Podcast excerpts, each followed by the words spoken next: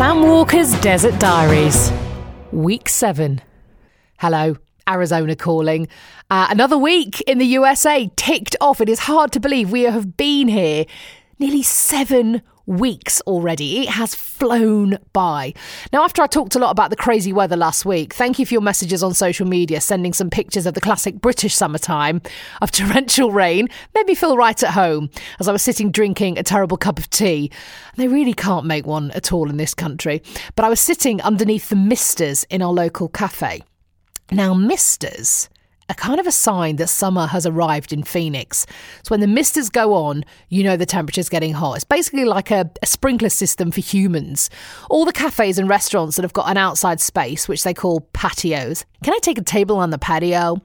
Uh, they all have misters and they're just great. So imagine a hose pipe with loads of tiny little holes in it.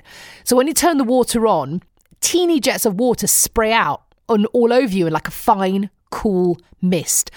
Oh, it's like being in an 80s pop video. I just need some snow washed denim and a member of Spandau Ballet. I'll be away.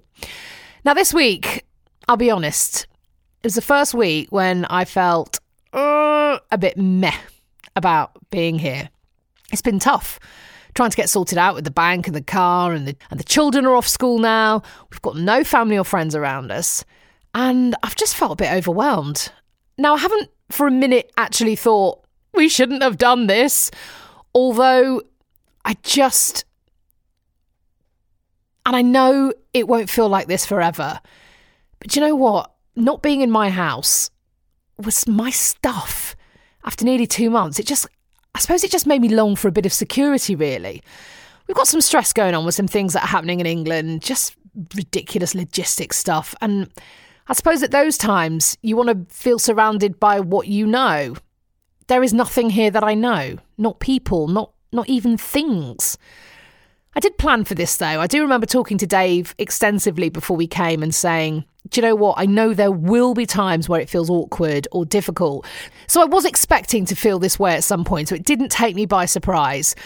And please cross fingers in the next couple of weeks, we should be in our house house. Depending on whether, of course, with no credit, we can actually get to rent a house. But that's a struggle that is ongoing and a drama. And trying to find someone that will accept a dog and three cats that's a drama. I'm like we're grown-ups. We're not going to trust your house. Oh so it's hard again being back to renting when we haven't been renting for 15 years now. But you know we again knew this was all going to happen. It's been great being in a holiday rental. It's a really lovely house we're in. We've got nice neighbours really lovely community pool. But it's weird. It's it's not having my stuff. And I'm not materialistic. I don't have sort of gorgeous, expensive stuff everywhere, but it's it's silly things like the cups you have your tea in in the morning. Those are the things you suppose you take for granted that actually just make you feel a bit secure and a bit at home. And you don't think they make a difference, but they do. I mean, it's Dave's birthday this week, and me and the girls made a cake.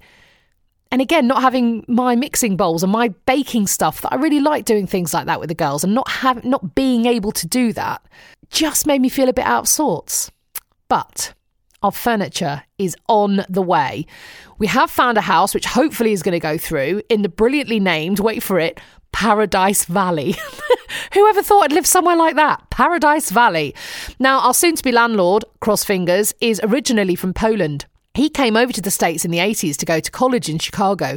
He was so poor he had to live in his car while it was minus 10 degrees outside, and he lived in it for three months. But he got his degree and he went to work for a little startup company called Microsoft. just as they were just as they were beginning and handing out stocks and shares in the company in lieu of salary. Microsoft did all right, didn't they, in the end? And so all those early workers also kind of did all right. Everybody here has a story, in fact, about why they came to America and what has happened to them since.